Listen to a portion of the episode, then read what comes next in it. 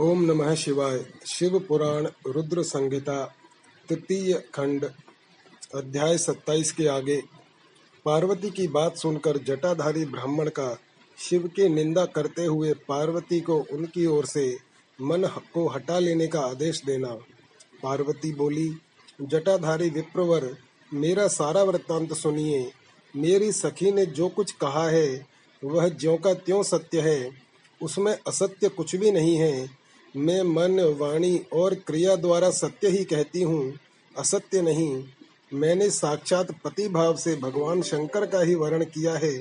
यद्यपि जानती हूँ वह दुर्लभ वस्तु भला मुझे कैसे प्राप्त हो सकती है, तथापि मन की उत्कंठा से विवश हो मैं तपस्या कर रही हूँ। ब्राह्मण से ऐसी बात कहकर पार्वती देवी उस समय चुप हो रहीं। तब उनकी वह बात सुनकर ब्राह्मण ने कहा। ब्राह्मण बोले, इस समय तक मेरे मन में यह जानने की प्रबल इच्छा थी कि ये देवी किस दुर्लभ वस्तु को चाहती हैं जिसके लिए ऐसा महान तप कर रही हैं, किंतु देवी तुम्हारे मुखारविंद से सब कुछ सुनकर उस अभीष्ट वस्तु को जान लेने के बाद अब मैं यहाँ से जा रहा हूँ। तुम्हारी जैसी इच्छा हो वैसा करो। यदि तुम मुझसे न कहती तो मित्रता निष्फल होती। अब जैसा तुम्हारा कार्य है वैसा ही उसका परिणाम होगा। जब तुम्हें इसी में सुख है तब मुझे कुछ नहीं कहना है।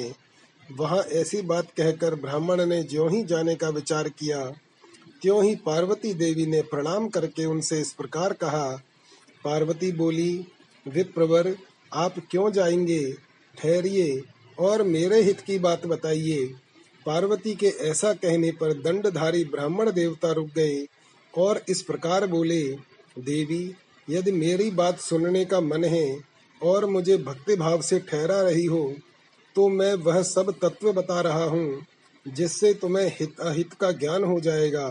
महादेव जी के प्रति मेरे मन में गौरव बुद्धि है, अतः मैं उनको सब प्रकार से जानता हूँ, तो भी यथार्थ बात कहता हूँ। तुम सावधान होकर सुनो। वृषभ के चिन्ह से अंकित ध्वजा धारण करने वाले महादेव जी सारे शरीर में भस्म रमाए रहते हैं, सिर पर जटा धारण करते हैं, धोती की जगह बाघ का चाम पहनते और चादर की तरह जगह हाथी की खाल ओढ़ते हैं। हाथ में भीख मांगने के लिए एक खोपड़ी लिए रहते हैं। झुंड के झुंड सांप उनके सारे अंगों में लिपटे देखे जाते हैं। वे विष खाकर ही पुष्ट होते हैं, अभक्ष भक्षी हैं।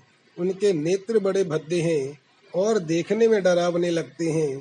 उनका जन्म कब, कहाँ और किससे हुआ यह आज तक प्रकट नहीं हुआ। घर गृहस्थी के भोग से वे सदा दूर ही रहते हैं, नंग धरण घूमते हैं और भूत प्रेतों को सदा साथ रखते हैं। उनके एक दो नहीं 10 भुजाएं हैं। देवी, मैं समझ नहीं पाता कि किस कारण से तुम उन्हें अपना पति बनाना चाहती हो। तुम्हारा ज्ञान कहाँ चला गया? इस बात को आज सोच विचार कर मुझे बताओ। दक्ष ने अपने यज्ञ में अपनी ही पुत्री सती को केवल यही सोचकर नहीं बुलाया कि वह कपालधारी भिक्षुक की भार्या है। इतना ही नहीं, उन्होंने यज्ञ में भाग देने के लिए सब देवताओं को बुलाया, किंतु शंभु को छोड़ दिया। सती उसी अपमान के कारण अत्यंत क्रोध से व्याकुल हो उठी। उसने अपने प्यारे प्राणों को तो छोड़ा ही, शंकर जी को भी त्याग दिया। तुम तो स्त्रियों में रत्न हो, तुम्हारे पिता समस्त पर्वतों के राजा हैं, फिर तुम क्यों इस उग्र तपस्या के द्वारा वैसे पति को पाने की अभिलाषा करती हो? सोने की मुद्रा अशर्फी देकर बदले में उतना ही बड़ा कांच लेना चाहती हो। उज्जवल चंदन छोड़कर अपने अंगों में कीचड़ लपेटना चाहती हो। सूर्य के तेज का परित्याग करके जुगनू की चमक पाना चाहती हो। महीन वस्त्र त्याग कर अपने शरीर को चमड़े से ढकने की इच्छा रखती हो। घर में रहना छोड़कर वन में धूनी रमाना चाहती हो। तथा देवेश्वरी, यदि तुम इंद्र आदि लोकपालों को त्याग कर शिव के प्रति अनुरक्त हो तो अवश्य ही रत्नों के उत्तम भंडार को त्याग कर लोहा पाने की इच्छा करती हो। लोक में इस बात को अच्छा नहीं कहा गया है। शिव के साथ तुम्हारा संबंध मुझे इस समय परस्पर विरुद्ध दिखाई देता है। कहाँ तुम जिसके नेत्र प्रफुल्ल कमल दल के समान शोभा पाते हैं। कहाँ वे रुद्र जो तीन भद्दी आंखें धारण करते हैं। तुम तो चंद्रमुखी हो और शिव पंचमुख कहे गए हैं। तुम्हारे सिर पर दिव्य वेणी सर्पिणी सी शोभा पा रही है, परंतु शिव के मस्तक पर जो जटाजूट बताया जाता है वह प्रसिद्ध ही है। तुम्हारे अंग में चंदन का अंगराग होगा और शिव के शरीर में चिता का भस्म। कहाँ तुम्हारी सुंदर मृदुल साड़ी और कहाँ शंकर जी के उपयोग में आने वाली हाथी की खाल। कहाँ तुम्हारे अंगों में दिव्य आभूषण और कहाँ शंकर के सर्वांग में लिपटे हुए सर्प। कहाँ तुम्हारी सेवा के लिए उद्यत रहने वाले संपूर्ण देवता और कहाँ भूतों को दी हुई बलि को पसंद करने वाले शिव। कहाँ तो मृदंग की मधुर ध्वनि और कहाँ डमरू की डिमडिम। कहाँ भेड़ियों के समूह की गड़गड़ाहट और कहाँ अशुभ श्रृंगी नाद। कहाँ धक्का का शब्द और कहाँ अशुभ गलनाद। तुम्हारा यह उत्तम रूप शिव के योग्य कदापि नहीं है। यदि उनके पास धन होता तो वे दिगंबर नंगे क्यों रहते। सवारी के नाम पर उनके पास एक बूढ़ा बैल है और दूसरी कोई भी सामग्री उनके पास नहीं है। कन्या के लिए ढूंढे जाने वाले वरों में जो नारियों को सुख देने वाले गुण बताए गए हैं, उनमें से एक भी गुण भद्दी आंख वाले रुद्र में नहीं है। तुम्हारे परम प्रिय काम को भी उन हर देवता ने दग्ध कर दिया और तुम्हारे प्रति उनका अनादर तो तभी देख लिया गया जब वे तुम्हें छोड़कर अन्यत्र चले गए। उनकी कोई जाति नहीं देखी जाती, उनमें विद्या तथा ज्ञान का भी पता नहीं चलता। पिशाच ही उनके सहायक हैं और विष तो उनके कंठ में ही दिखाई देता है। वे सदा अकेले रहने वाले और विशेष रूप से विरक्त हैं। इसलिए तुम्हें हर के साथ अपने मन को नहीं जोड़ना चाहिए। कहाँ तुम्हारे कंठ में सुंदर हार और कहाँ उनके गले में नरमुंडों की माला। देवी, तुम्हारे और हर के रूप आदि सब एक दूसरे के विरुद्ध हैं, अतः मुझे तो यह संबंध नहीं रुचता। फिर तुम्हारी जैसी इच्छा हो वैसा करो। संसार में जो कुछ भी असद वस्तु है वह सब तुम स्वयं चाहने लगी हो। अतः मैं कहता हूँ कि तुम उस असत की ओर से अपने मन को हटा लो, अन्यथा जो चाहो वह करो, मुझे कुछ नहीं कहना है। ब्रह्मा जी कहते हैं, नारद, यह बात सुनकर पार्वती शिव की निंदा करने वाले ब्राह्मण पर मन ही मन कुपित हो उठी और उनसे इस प्रकार बोली। पार्वती जी का परमेश्वर शिव की महत्ता का प्रतिपादन करना, रोष पूर्वक जटिल ब्राह्मण को फटकारना, सखी द्वारा उन्हें फिर बोलने से रोकना तथा भगवान शिव का उन्हें प्रत्यक्ष दर्शन दे अपने साथ चलने के लिए कहना। पार्वती बोली, बाबा जी, अब तक तो मैंने यह समझा था कि कोई दूसरे ज्ञानी महात्मा आ गए, पर अब सब ज्ञात हो गया। आपकी कलई खुल गई। आपसे क्या कहूँ, विशेषतः उस दशा में जब आप अवध्य ब्राह्मण हैं। ब्राह्मण देवता, आपने जो कुछ कहा है वह सब मुझे ज्ञात है, परंतु वह सब झूठा ही है, सत्य कुछ नहीं है। आपने कहा था कि मैं शिव को जानता हूँ। यदि आपकी यह बात ठीक होती तो आप ऐसी युक्ति एवं बुद्धि के विरुद्ध बात नहीं बोलते। यह ठीक है कि कभी कभी महेश्वर अपनी लीला शक्ति से प्रेरित हो तथा कथित अद्भुत वेश धारण कर लिया करते हैं, परंतु वास्तव में वे साक्षात परब्रह्म परमात्मा हैं। उन्होंने स्वेच्छा से ही शरीर धारण किया है। आप ब्रह्मचारी का स्वरूप धारण कर मुझे ठगने के लिए उद्यत हो यहाँ आए हैं और अनुचित एवं असंगत युक्तियों का सहारा ले छल कपट से युक्त बातें बोल रहे हैं। मैं भगवान शंकर के स्वरूप को भली भांति जानती हूँ, इसलिए यथा योग्य विचार करके उनके तत्व का वर्णन करती हूँ। वास्तव में शिव निर्गुण ब्रह्म है, कारणवश सगुण हो गए हैं। जो निर्गुण हैं, समस्त गुण जिनके स्वरूप भूत हैं, उनकी जाति कैसे हो सकती है।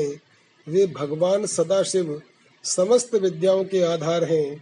फिर उन पूर्ण परमात्मा को किसी विद्या से क्या काम। पूर्व काल में कल्प के आरंभ में भगवान शंभु ने श्री विष्णु को उच्छ्वास रूप से संपूर्ण वेद प्रदान किए थे। अतः उनके समान उत्तम प्रभु दूसरा कौन है? जो सबके आदि कारण हैं, उनकी अवस्था अथवा आयु का माप तौल कैसे हो सकता है? प्रकृति उन्हीं से उत्पन्न हुई है, फिर उनकी शक्ति का दूसरा क्या कारण हो सकता है?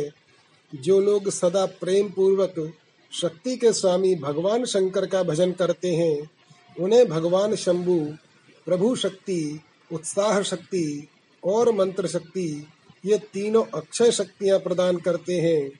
भगवान शिव के भजन से ही जीव मृत्यु को जीत लेता और निर्भय हो जाता है। इसीलिए तीनों लोकों में उनका मृत्युंजय नाम प्रसिद्ध है। उन्हीं के अनुग्रह से विष्णु विष्णुत्व को, ब्रह्मा ब्रह्मत्व को और देवता देवत्व को प्राप्त हुए हैं। शिवजी का पक्ष लेकर बहुत बोलने से क्या लाभ? वे भगवान स्वयं ही महाप्रभु हैं। कल्याण रूपी शिव की सेवा से यहाँ कौन सा मनोरथ सिद्ध नहीं हो सकता? उन महादेव जी के पास किस बात की कमी है जो वे भगवान सदाशिव स्वयं मुझे पाने की इच्छा करें? यदि शंकर जी की सेवा न करे तो मनुष्य 7 जन्मों तक दरिद्र होता है और उन्हीं की सेवा से सेवक को लोक में कभी नष्ट न होने वाली लक्ष्मी प्राप्त होती है। जिनके सामने 8 सिद्धियां नित्य आकर सिर नीचा किए इस इच्छा से नृत्य करती हैं कि वे भगवान हम पर संतुष्ट हो जाएं, उनके लिए कोई भी हितकर वस्तु दुर्लभ कैसे हो सकती है? यद्यपि यहाँ मांगलिक कही जाने वाली वस्तुएं शंकर का सेवन नहीं करतीं, तथापि उनके स्मरण मात्र से ही सबका मंगल होता है। जिनकी पूजा के प्रभाव से उपासक की संपूर्ण कामनाएं सिद्ध हो जाती हैं, सदा निर्विकार रहने वाले उन परमात्मा शिव में विकार कहाँ से आ सकता है? जिस पुरुष के मुख में निरंतर शिव यह मंगलमय नाम निवास करता है, उसके दर्शन मात्र से ही अन्य सदा सब पवित्र होते हैं। जैसा कि आपने कहा है, वे चिता का भस्म लगाते हैं, परंतु यदि उनका लगाया हुआ भस्म अपवित्र होता तो उनके शरीर से झड़कर गिरे हुए उस भस्म को देवता लोग सदा अपने सिर पर कैसे धारण करते? अतः शिव के अंगों के स्पर्श से अपवित्र वस्तु भी पवित्र हो जाती है। जो महादेव सगुण होकर तीनों लोकों के कर्ता, भरता और हर्ता होते हैं तथा निर्गुण रूप में शिव कहलाते हैं, वे बुद्धि के द्वारा पूर्ण रूप से कैसे जाने जा सकते हैं? पर ब्रह्म परमात्मा शिव का जो निर्गुण रूप है, उसे आप जैसे बहिर्मुख लोग कैसे जान सकते हैं? जो दुराचारी और पापी हैं, वे देवताओं से बहिष्कृत हो जाते हैं। ऐसे लोग निर्गुण शिव के तत्व को नहीं जानते। जो पुरुष तत्व को न जानने के कारण यह शिव की निंदा करता है, उसके जन्म भर का सारा संचित पुण्य भस्म हो जाता है।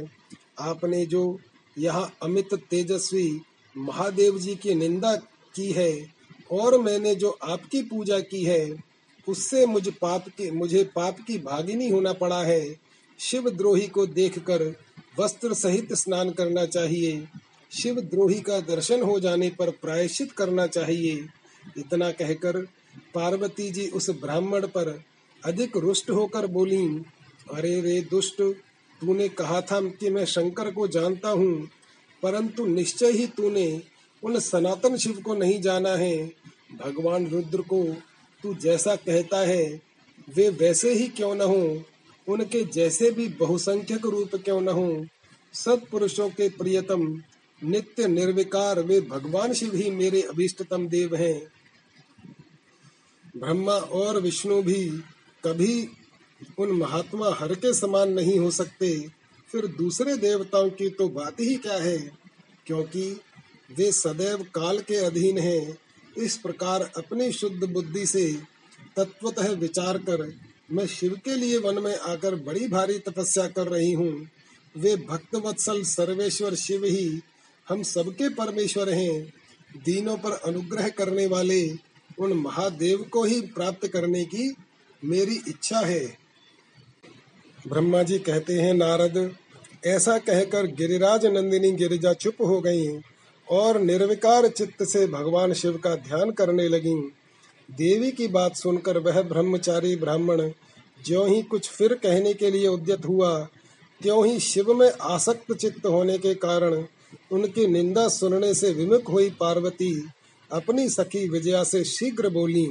पार्वती ने कहा, सखी, इस अधम ब्राह्मण को यत्न पूर्वक रोको, यह फिर कुछ कहना चाहता है। यह केवल शिव की निंदा ही करेगा। जो शिव की निंदा करता है केवल उसी को पाप नहीं लगता, जो उस निंदा को सुनता है वह भी यहाँ पाप का भागी होता है। न केवलम भवेत पापम निंदा कर्तुः शिवस्य ही, यो वै शृणोति तन्निद्दाम पाप भाक सब भवेदिह। भगवान शिव के उपासकों को चाहिए कि वे शिव के निंदा करने वाले का सर्वथा वध करें। यदि वह ब्राह्मण हो तो उसे अवश्य ही त्याग दें और स्वयं उस निंदा के स्थान से शीघ्र दूर चले जाएं। यह दुष्ट ब्राह्मण फिर शिव की निंदा करेगा। ब्राह्मण होने के कारण यह वध्य तो है नहीं,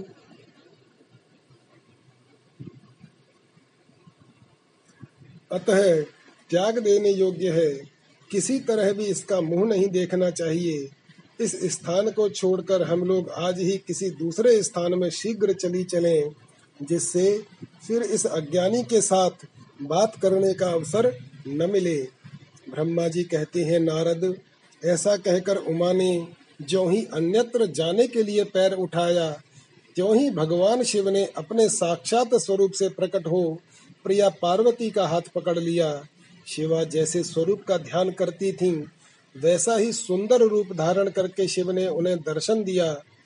पार्वती ने लज्जावश अपना मुंह नीचे की ओर कर लिया। तब भगवान शिव उनसे बोले, प्रिये, मुझे छोड़कर कहाँ जाओगी? अब मैं फिर कभी तुम्हारा त्याग नहीं करूँगा। मैं प्रसन्न हूँ, वर मांगो, मुझे तुम्हारे लिए कुछ भी अदेह नहीं है। देवी, आज से मैं तपस्या के मोल खरीदा हुआ तुम्हारा दास हूँ। तुम्हारे सौंदर्य ने भी मुझे मोह लिया है। अब तुम्हारे बिना मुझे एक क्षण भी युग के समान जान पड़ता है। लज्जा छोड़ो, तुम तो मेरी सनातन पत्नी हो। गिरिराज नंदिनी महेश्वरी, मैंने जो कुछ कहा है उस पर श्रेष्ठ बुद्धि से विचार करो। सुस्थिर चित्त वाली पार्वती, मैंने नाना प्रकार से तुम्हारी बारंबार परीक्षा ली है। लोक लीला का अनुसरण करने वाले मुझ स्वजन के अपराध को क्षमा कर दो। शिवे, तीनों लोकों में तुम्हारी जैसी अनुरागिणी मुझे दूसरी कोई नहीं दिखाई देती। मैं सर्वथा तुम्हारे अधीन हूँ। तुम्हारी इच्छा पूर्ण हो। प्रिय, मेरे पास आओ। तुम मेरी पत्नी हो और मैं तुम्हारा वर हूँ। तुम्हारे साथ मैं शीघ्र ही अपने निवास स्थान उत्तम पर्वत कैलाश को चलूँगा। ब्रह्मा जी कहते हैं, देवादिदेव महादेव जी के ऐसा कहने पर पार्वती देवी आनंद मग्न हो उठीं। उनका तपस्या जनित पहले का सारा कष्ट मिट गया। मुनि श्रेष्ठ सती साध्वी पार्वती की सारी थकावट दूर हो गई, क्योंकि परिश्रम का फल प्राप्त हो जाने पर प्राणी का पहले वाला सारा श्रम नष्ट हो जाता है। शिव और पार्वती की बातचीत, शिव का पार्वती के अनुरोध को स्वीकार करना। ब्रह्मा जी कहते हैं, नारद, परमात्मा हर की यह बात सुनकर और उनके आनंददायी रूप का दर्शन पाकर पार्वती को बड़ा हर्ष हुआ। उनका मुख प्रसन्नता से खिल उठा। वे बहुत सुख का अनुभव करने लगीं। फिर उन महासाध्वी शिवा ने अपने पास ही खड़े हुए भगवान शिव से कहा। पार्वती बोली, देवेश्वर, आप मेरे स्वामी हैं। प्रभु, पूर्व काल में आपने जिसके लिए हर्ष पूर्वक दक्ष के यज्ञ का विनाश किया था, उसे क्यों भुला दिया था? वे ही आप हैं और वही मैं हूँ। देव देवेश्वर, इस समय मैं तारकासुर से दुख पाने वाले देवताओं के कार्य की सिद्धि के लिए रानी मैना के गर्भ से उत्पन्न हुई हूँ। देवेश, यदि आप प्रसन्न हैं और यदि मुझ पर कृपा करते हैं तो मेरे पति हो जाइए। ईशान, प्रभु, मेरी यह बात मान लीजिए। आपकी आज्ञा लेकर मैं पिता के घर जाती हूँ। अब आप अपने विवाह रूप परम उत्तम विशुद्ध यश को सर्वत्र विख्यात कीजिए। नाथ प्रभु, आप तो लीला करने में कुशल हैं, अतः मेरे पिता हेमवान के पास चलिए और याचक बनकर उनसे मेरी याचना कीजिए। लोक में मेरे पिता के यश को फैलाते हुए आपको ऐसा ही करना चाहिए। इस तरह आप मेरे संपूर्ण गृहस्थ आश्रम को सफल बनाइए। जब आप प्रसन्नता पूर्वक ऋषियों से मेरे पिता को सब बातों की जानकारी कराएंगे, तब मेरे पिता अपने भाई बंधुओं के साथ आपकी आज्ञा का पालन करेंगे, इसमें संदेह नहीं है। जब मैं पहले प्रजापति दक्ष की कन्या थी और मेरे पिता ने आपके हाथ में मेरा हाथ दिया, उस समय आपने शास्त्रोक्त विधि से विवाह का कार्य पूरा नहीं किया।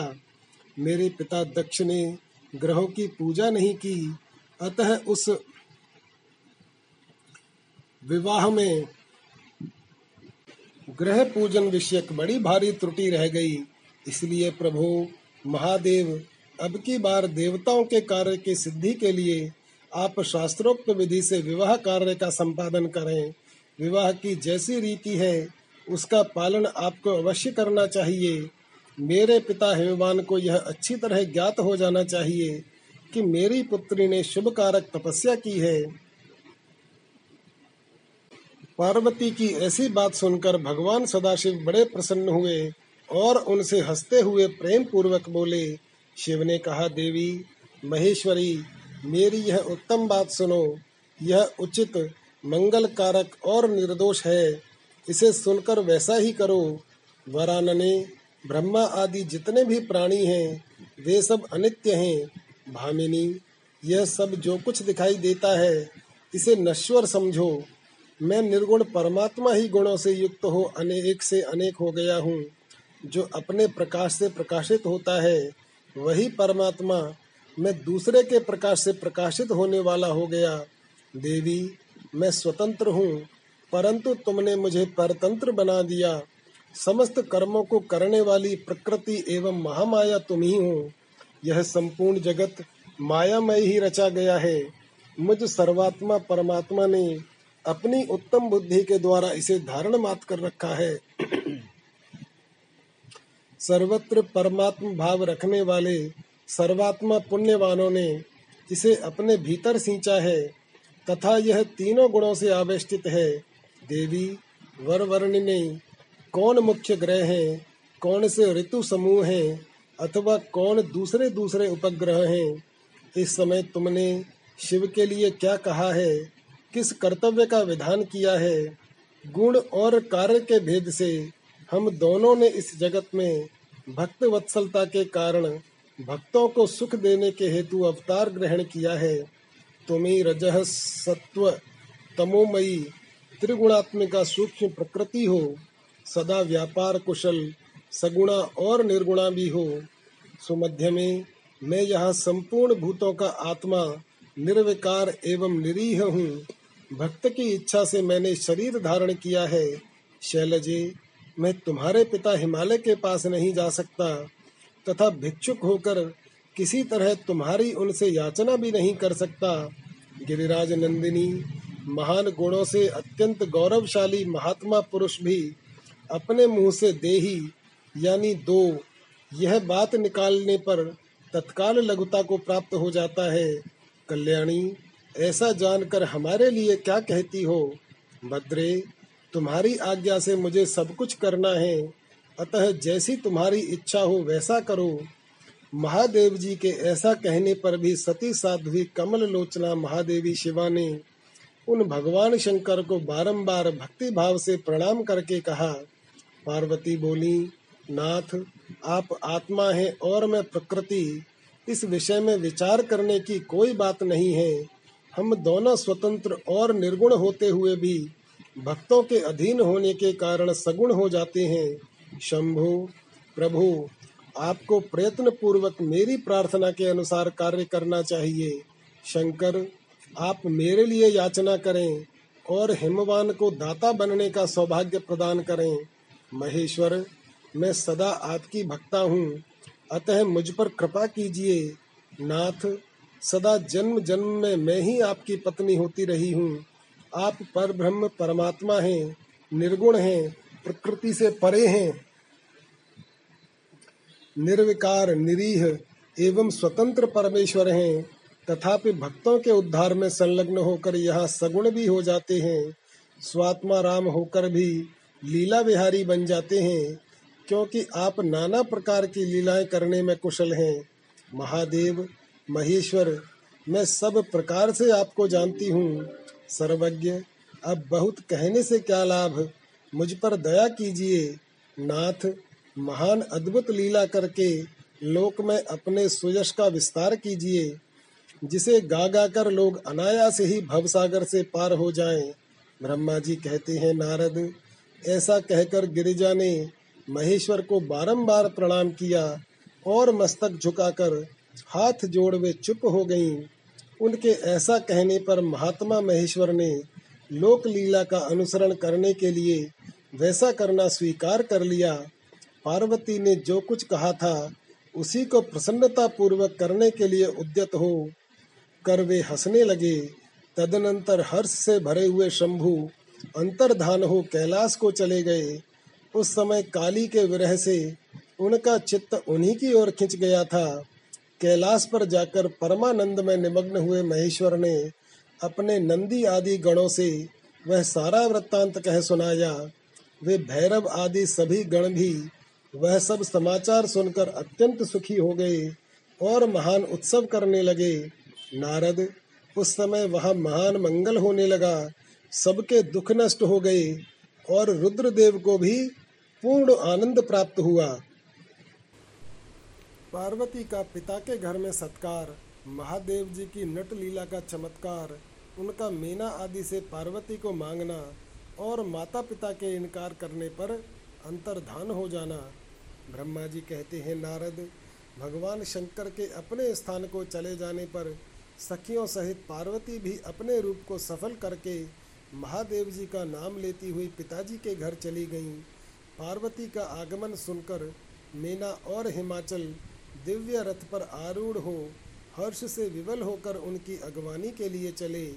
पुरोहित, पुरवासी, अनेकानेक सखियाँ तथा अन्य सब संबंधी भी आ पहुँचे। पार्वती के सारे भाई मैनाक आदि बड़े हर्ष के साथ जय जयकार करते हुए उन्हें घर ले आने के लिए गए। इसी बीच पार्वती अपने नगर के निकट आ गईं। नगर में प्रवेश करते समय शिवा देवी ने माता पिता को देखा, जो अत्यंत प्रसन्न और हर्ष से विवल चित्त होकर दौड़े चले आ रहे थे। उन्हें देखकर हर्ष से भरी हुई काली ने सखियों सहित प्रणाम किया। माता पिता ने पूर्ण रूप से आशीर्वाद दे पुत्री को छाती से लगा लिया और ओ मेरी बच्ची ऐसा कहकर प्रेम से विवल हो रोने लगे। तत्पश्चात अपने घर की दूसरी दूसरी स्त्रियों तथा भाभियों ने भी बड़ी प्रसन्नता के साथ प्रेम पूर्वक उन्हें भुजाओं में भरकर भेंटा।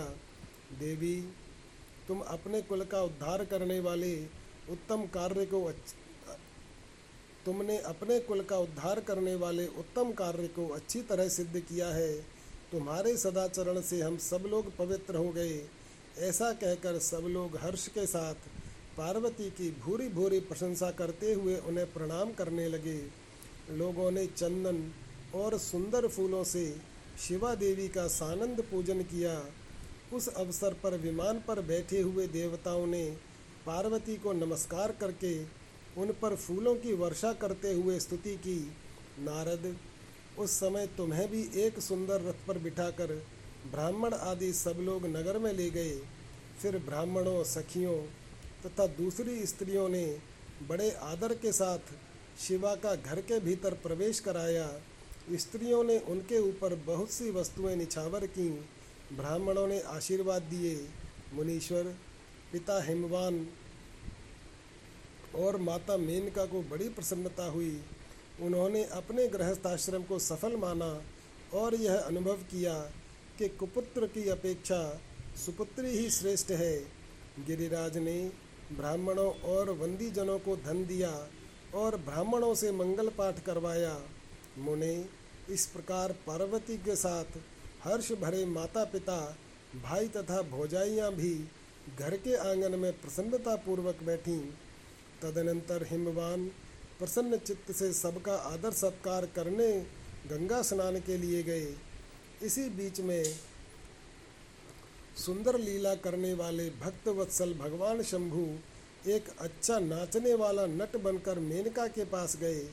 उन्होंने बाएं हाथ में सींग और दाहिने हाथ में डमरू रेख रखा था। पीठ पर कथरी रख छोड़ी थी। लाल वस्त्र पहने वे भगवान रुद्र नाच और गान में अपनी निपुणता का परिचय दे रहे थे।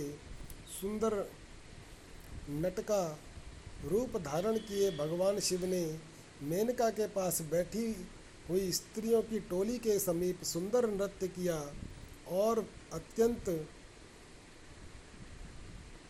मधुर नाना प्रकार के गीत गाए।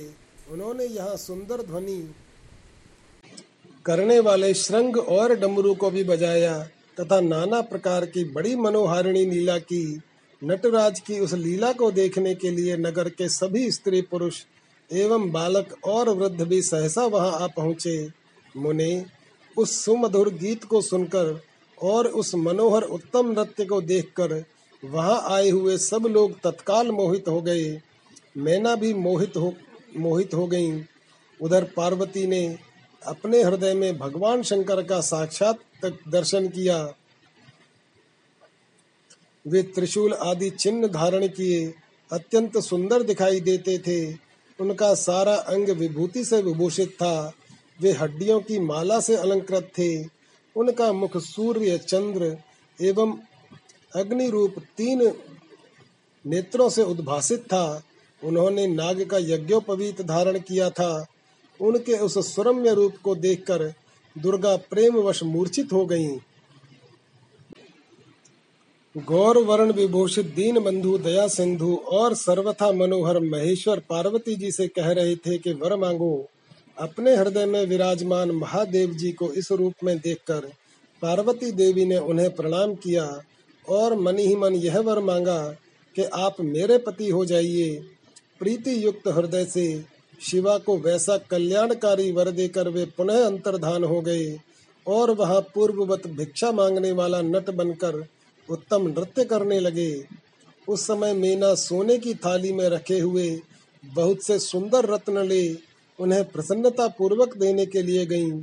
उनका वह ऐश्वर्य देखकर भगवान शंकर मन ही मन बड़े प्रसन्न हुए, परंतु उन्होंने उन रत्नों को स्वीकार नहीं किया।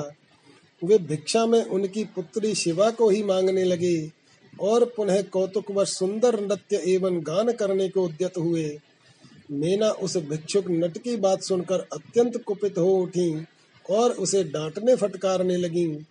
उनके मन में उसे बाहर निकाल देने की इच्छा हुई। इसी बीच में गिरिराज हिमवान गंगा जी से नहाकर लौट आए। उन्होंने अपने सामने उस नराकार भिक्षुक को आंगन में खड़ा देखा। मैना के मुख से सारी बात सुनकर उनको भी बड़ा क्रोध हुआ।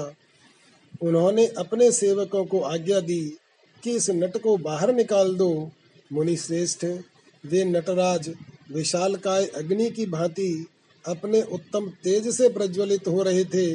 उन्हें छूना भी कठिन था, इसलिए कोई भी उन्हें बाहर न निकाल सका। तात, फिर तो नाना प्रकार की लीलाओं में विशारद उन भिक्षु शिरोमणि ने शैलराज को अपना अनंत प्रभाव दिखाना आरंभ किया।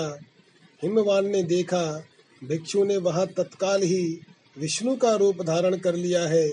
उनके मस्तक पर किरीट, कानों में कुंडल और शरीर पर पीत वस्त्र शोभा पाते हैं। उनके चार भुजाएं हैं। हिमवान ने पूजा के समय गदाधारी श्री हरि को जो जो पुष्प आदि चढ़ाए थे वे सब उन्होंने भिक्षु के शरीर और मस्तक पर देखे। तत्पश्चात गिरिराज ने उन भिक्षु शिरोमणि को जगत स्रष्टा चतुर्मुख ब्रह्मा के रूप में देखा। उनके शरीर का वर्ण लाल था और वे वैदिक सूक्त का पाठ कर रहे थे। तदनंतर शैलराज ने उन कौतुककारी नटराज को एक क्षण में जगत के नेत्र रूप सूर्य के आकार में देखा। तात, इसके बाद वे महान अद्भुत रुद्र के रूप में दिखाई दिए। उनके साथ देवी पार्वती भी थीं। वे उत्तम तेज से संपन्न रमणीय रुद्र धीरे धीरे हंस रहे थे। फिर वे केवल तेजोमय रूप में दृष्टिगोचर हुए। उनका वह स्वरूप निराकार, निरंजन, उपाधि शून्य, निरीह एवं अत्यंत अद्भुत था। इस प्रकार हिमवान ने उनके बहुत से रूप देखे। इससे उन्हें बड़ा विस्मय हुआ और वे तुरंत ही परमानंद में निमग्न हो गए। तदनंतर सुंदर लीला करने वाले उन भिक्षु शिरोमणि ने हिमवान और मेना से दुर्गा को ही भिक्षा के रूप में मांगा।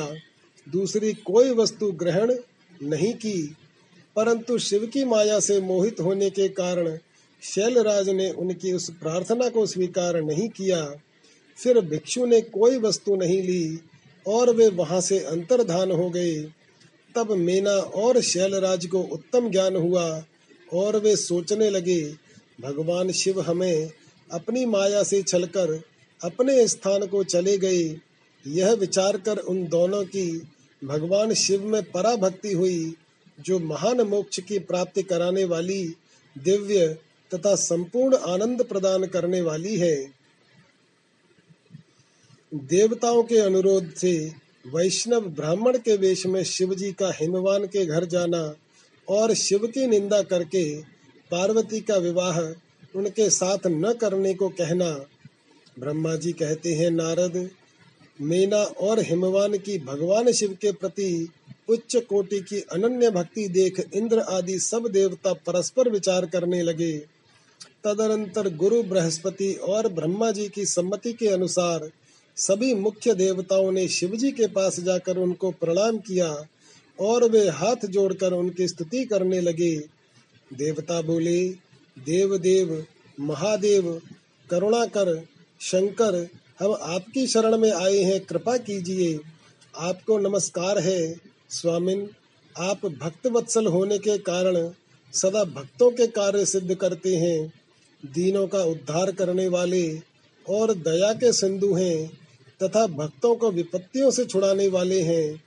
इस प्रकार महेश्वर की स्तुति करके इंद्र सहित संपूर्ण देवताओं ने मेना और हिमवान की अनन्य शिव भक्ति के विषय में सारी बातें आदर पूर्वक बताईं। देवताओं की वह बात सुनकर महेश्वर ने उनकी प्रार्थना स्वीकार कर ली और हंसते हुए उन्हें आश्वासन देकर विदा किया। तब सब देवता अपना कार्य सिद्ध हुआ मानकर भगवान सदाशिव की प्रशंसा करते हुए शीघ्र अपने घर को लौटकर प्रसन्नता का अनुभव करने लगे। तदनंतर भक्तवत्सल महेश्वर भगवान शंभु, जो माया के स्वामी हैं, निर्विकार चित्त से शैलराज के यहाँ गए। उस समय गिरिराज हिमवान सभा भवन में बंधु वर्ग से घिरे हुए पार्वती सहित प्रसन्नता पूर्वक बैठे थे। इसी अवसर पर वहां सदाशिव ने पदार्पण किया। वे हाथ में दंड, छत्र, शरीर पर दिव्य वस्त्र, ललाट में उज्जवल तिलक, एक हाथ में स्फटिक की माला और गले में शालग्राम धारण किए भक्ति पूर्वक हरि नाम का जप कर रहे थे और देखने में साधु वेशधारी ब्राह्मण जान पड़ते थे। उन्हें आया देख सपरिवार हिमवान उठकर खड़े हो गए। उन्होंने उन अपूर्व अतिथि देवता को भूतल पर दंड के समान पड़कर भक्ति भाव से साष्टांग प्रणाम किया। देवी पार्वती ब्राह्मण रूपधारी प्राणेश्वर शिव को पहचान गई थीं, अतः उन्होंने भी उनको मस्तक झुकाया और मन ही मन बड़ी प्रसन्नता के साथ उनकी स्तुति की। ब्राह्मण रूपधारी शिव ने उन सबको प्रेम पूर्वक आशीर्वाद दिया, किंतु शिवा को सबसे अधिक मनोवांछित शुभाशीर्वाद प्रदान किया। शैलाधिराज हिमवान ने बड़े आदर से उन्हें मधुपर्क आदि पूजन सामग्री भेंट की और ब्राह्मण ने बड़ी प्रसन्नता के साथ वह सब ग्रहण किया। तत्पश्चात गिरिश्रेष्ठ हिमाचल ने उनका कुशल समाचार पूछा। मुने, अत्यंत प्रीति पूर्वक उन द्विजराज की विधिवत पूजा करके शैलराज ने पूछा, आप कौन हैं? तब उन ब्राह्मण शिरोमणि ने गिरिराज से शीघ्र ही आदर पूर्वक कहा। वे श्रेष्ठ ब्राह्मण बोले, गिरिश्रेष्ठ, मैं उत्तम विद्वान वैष्णव ब्राह्मण हूँ और ज्योतिषी की वृत्ति का आश्रय लेकर भूतल पर भ्रमण करता रहता हूँ। मन के समान मेरी गति है। मैं सर्वत्र जाने में समर्थ और गुरु की दी हुई शक्ति से सर्वज्ञ परोपकारी शुद्ध आत्मा दया सिंधु और विकास नाशक हूँ। मुझे ज्ञात हुआ है कि तुम अपनी इस लक्ष्मी सरीखी सुंदर रूप वाली दिव्य सुलक्षणा अपनी पुत्री को एक आश्रय रहित असंग कुरूप और गुणहीन वर महादेव जी के हाथ में देना चाहते हो। वे रुद्र देवता मरघट में वास करते, शरीर में सांप लपेटे रहते और योग साधते फिरते हैं। उनके पास पहनने के लिए एक वस्त्र भी नहीं है, वैसे ही नंग धनंग घूमते हैं, आभूषण की जगह सर्प धारण करते हैं। उनके कुल का नाम आज तक किसी को ज्ञात नहीं हुआ। वे कुपात्र और कुशील हैं, स्वभावतः विहार से दूर रहते हैं, सारे शरीर में भस्म रमाते हैं, क्रोधी और अविवेकी हैं। उनकी अवस्था कितनी है यह किसी को ज्ञात नहीं। वे अत्यंत कुत्सित, जटा का बोझ सदा सिर पर धारण किए रहते हैं। वे भले बुरे सबको आश्रय देने वाले, भ्रमणशील, नागहारधारी, भिक्षुक, कुमार्ग परायण तथा हठपूर्वक वैदिक मार्ग का त्याग करने वाले हैं। ऐसे अयोग वर को आप अपनी बेटी ब्याहना चाहते हैं।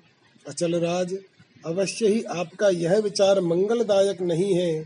नारायण कुल में उत्पन्न, ज्ञानियों में श्रेष्ठ गिरिराज, मेरे कथन का मर्म समझो।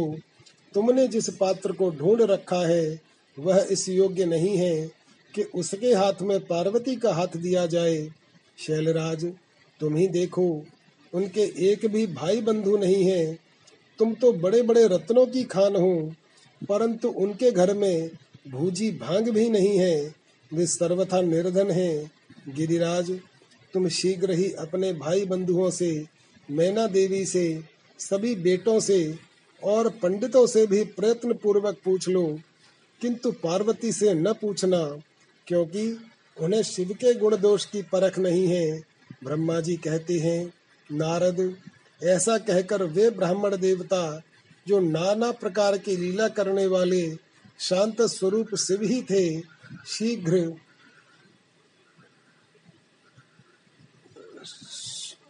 खा पी कर आनंद पूर्वक वहां से अपने घर को चल दिए। मीना का कोप भवन में प्रवेश, भगवान शिव का हिमवान के पास सप्तर्षियों को भेजना तथा हिमवान द्वारा उनका सत्कार, सप्तर्षियों तथा अरुंधति का और महर्षि वशिष्ठ का, मीना और हिमवान को समझाकर पार्वती का विवाह भगवान शिव के साथ करने के लिए कहना। ब्रह्मा जी कहते हैं, ब्राह्मण रूपधारी शिवजी के वचनों का मीना के ऊपर बड़ा प्रभाव पड़ा और उन्होंने दुखी होकर पति से कहा, गिरिराज, इन वैष्णव ब्राह्मण ने शिवजी की जो निंदा की है उसे सुनकर मेरा मन उनकी ओर से बहुत खिन्न एवं विरक्त हो गया है। शैलेश्वर, रुद्र के रूप, शील और नाम सभी कुत्सित हैं। मैं उन्हें अपनी सुलक्षणा पुत्री कदापि नहीं दूंगी। यदि आप मेरी बात नहीं मानेंगे तो मैं निस्संदेह मर जाऊंगी, अभी इस घर को छोड़ दूंगी अथवा विष खा लूंगी, पार्वती के गले में फांसी लगाकर गहन वन में चली जाऊंगी अथवा उसे महासागर में डुबो दूंगी, परंतु अपनी बेटी को रुद्र के गले नहीं मरूंगी। ऐसा कहकर मीना तुरंत कोप भवन में चली गई और अपने हार को फेंककर रोती हुई धरती पर लौट गई। इधर भगवान शिव को इस बात का पता लगा, तब उन्होंने अरुंधति सहित सप्तर्षियों को बुलाया तथा मीना के पास जाकर उन्हें समझाने की आज्ञा दी। शिवजी का आदेश प्राप्त कर भगवान शिव को नमस्कार करके वे दिव्य ऋषि आकाश मार्ग से उस स्थान को चल दिए जहाँ हिमवान की नगरी थी। उस दिव्य पुरी को देखकर उन सप्तर्षियों को बड़ा विस्मय हुआ। वे हिमाचल पुरी की परस्पर प्रशंसा करते हुए सब ऐश्वर्यों से भरे पूरे हिमवान के घर जा पहुंचे। ऐसा कहकर मीना तुरंत को भवन में चली गई और अपने हार को फेंककर रोती हुई धरती पर लौट गई।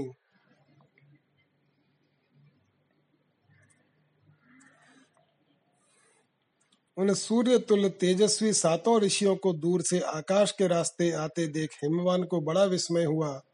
वे बोले, ये सात सूर्य तुल्य तेजस्वी मुनि मेरे पास आ रहे हैं। मुझे प्रयत्न पूर्वक इस समय इनकी पूजा करनी चाहिए। सबको सुख देने वाले हम गृहस्थ लोग धन्य हैं, जिनके घर पर ऐसे महात्मा पदार्पण किया करते हैं।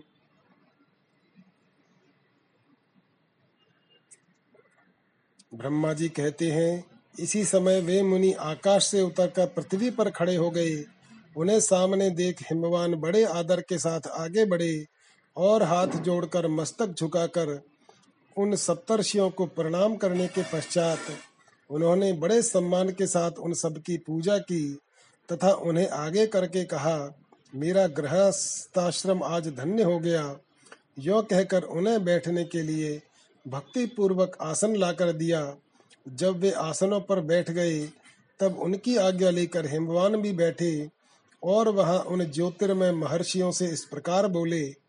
हिमवान ने कहा, आज मैं धन्य हूँ, कृतकृत्य हूँ, मेरा जीवन सफल हो गया।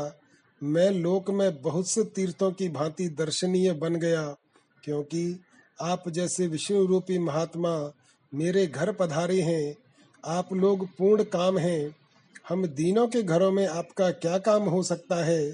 तथापि मुझ सेवक के योग्य यदि कोई कार्य है तो कृपा पूर्वक उसे अवश्य कहें। मेरे पूर्ण करने से मेरा जीवन सफल हो जाएगा। ऋषि बोले, शैलराज, भगवान शिव को जगत का पिता कहा गया है और शिवा जगन माता मानी गई हैं, अतः तुम्हें महात्मा शंकर को अपनी कन्या देनी चाहिए। हिमालय, ऐसा करके तुम्हारा जन्म सफल हो जाएगा तथा तुम जगत गुरु के भी गुरु हो जाओगे, इसमें संशय नहीं है। मुनीश्वर, सप्तर्षियों का यह वचन सुनकर हिमवान दोनों हाथ जोड़ उन्हें प्रणाम करके इस प्रकार कहा। हिमालय बोले, महाभाग सप्तर्षियों, आप लोगों ने जो बात कही है उसे शिव की इच्छा से मैंने पहले से ही मान रखा था, किंतु प्रभु, इन दिनों एक वैष्णव धर्मी ब्राह्मण ने आकर भगवान शिव के प्रति प्रसन्नता पूर्वक बहुत सी उल्टी बातें बताई हैं, तभी से शिवा की माता का ज्ञान भ्रष्ट हो गया है। वे अपनी बेटी का विवाह उस योगी रुद्र के साथ नहीं करना चाहती। ब्राह्मणों, ये बड़ा भारी हट करके मैले कपड़े पहन कोप भवन में चली गई हैं और समझाने पर भी समझ नहीं रही हैं। मैं भी उस वैष्णव ब्राह्मण की बात सुनकर ज्ञान भ्रष्ट हो गया हूँ। आपसे सच कहता हूँ, भिक्षुक रूपधारी महेश्वर को बेटी देने की मेरी भी अब इच्छा नहीं है। ब्रह्मा जी कहते हैं, नारद, मुनियों के बीच में बैठे हुए शैलराज शिव की माया से मोहित हो उपर्युक्त बात कहकर चुप हो रहे। तब उन सभी सप्तर्षियों ने शिव की माया की प्रशंसा करके मेनका के पास अरुंधति को भेजा। पति की आज्ञा पाकर ज्ञानदायिनी अरुंधति देवी तुरंत उस घर में गईं जहां मेना और पार्वती थीं। जाकर उन्होंने देखा मेना शोक से आकुल होकर पृथ्वी पर पड़ी हैं। तब उन साध्वी देवी ने बड़ी सावधानी के साथ मधुर एवं हितकर बात कही। अरुंधति बोली, साध्वी रानी मेनके, उठो, मैं अरुंधति तुम्हारे घर में आई हूँ तथा दयालु सप्तर्षि भी पधारे हैं। अरुंधति का स्वर सुनकर मेनका शीघ्र उठ गईं और लक्ष्मी जैसी तेजस्विनी उन पतिव्रता देवी के चरणों में मस्तक रखकर बोलीं। मेना ने कहा, अहो, हम पुण्य जन्मा जीवों को आज यह किस पुण्य का फल प्राप्त हुआ है कि हमारे इस घर में जगत स्रष्टा ब्रह्मा जी की पुत्र वधु और महर्षि वशिष्ठ की पत्नी पधारी हैं।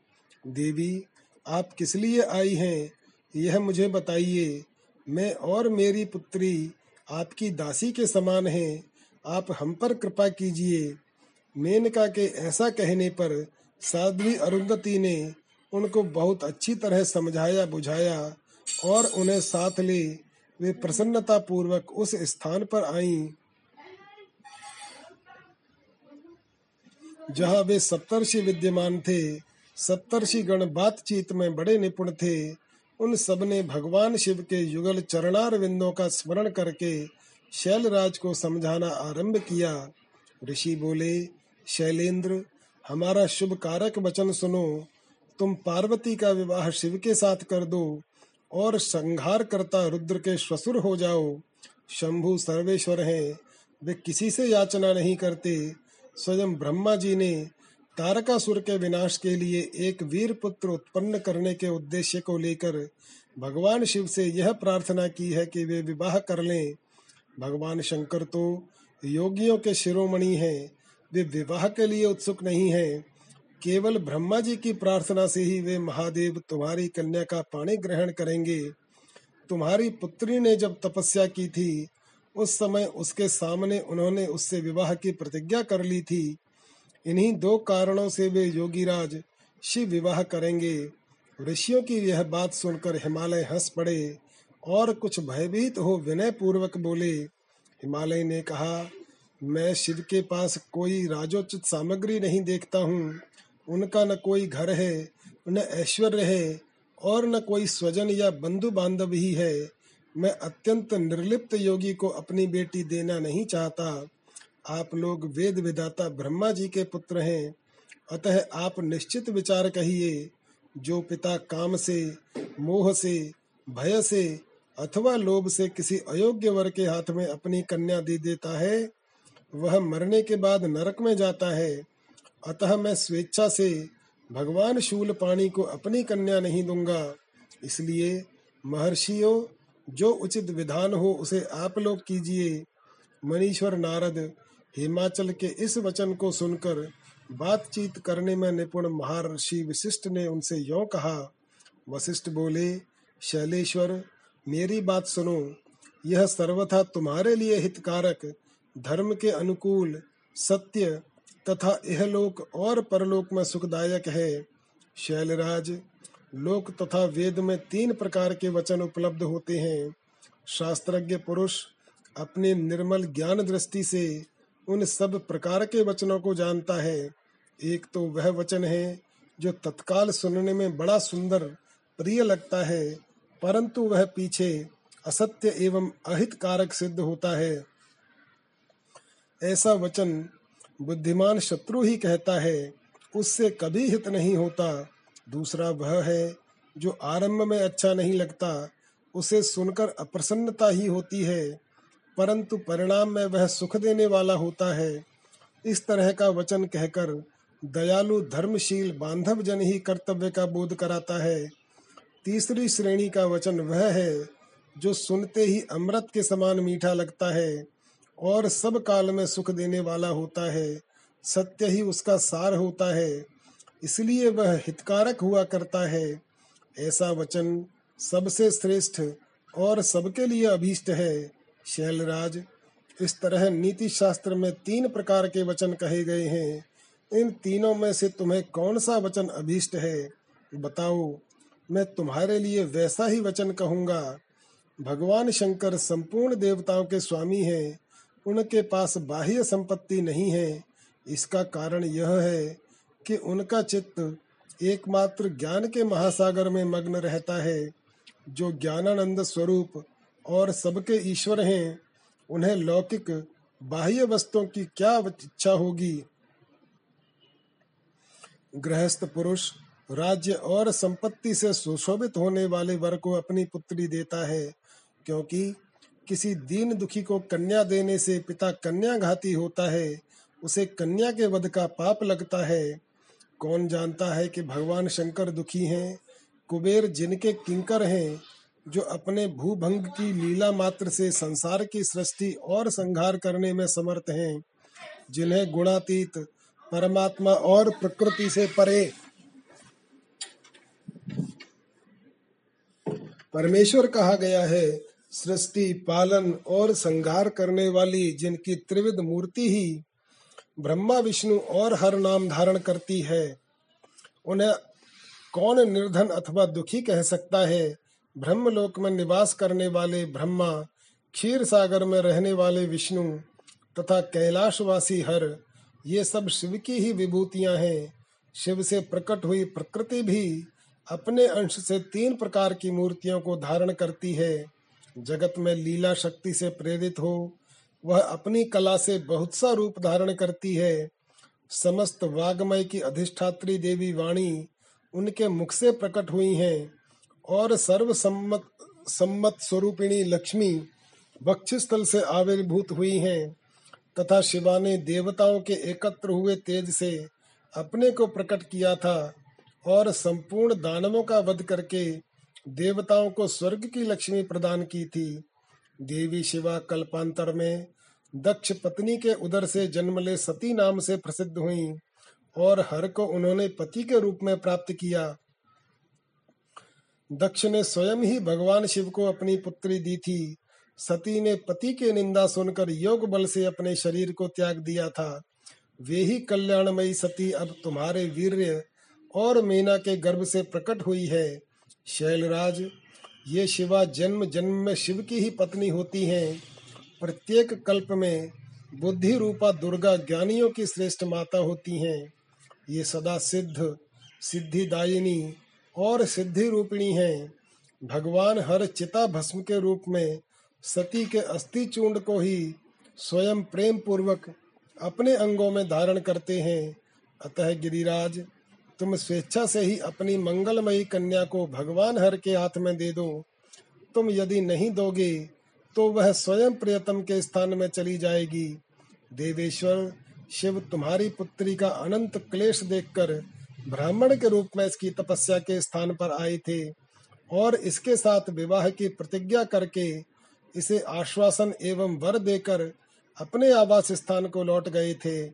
गिरे, पार्वती की प्रार्थना से ही शंभु ने तुम्हारे पास आकर इसके लिए याचना की और तुम दोनों ने शिव भक्ति में मन लगाकर उनकी उस याचना को स्वीकार कर लिया था।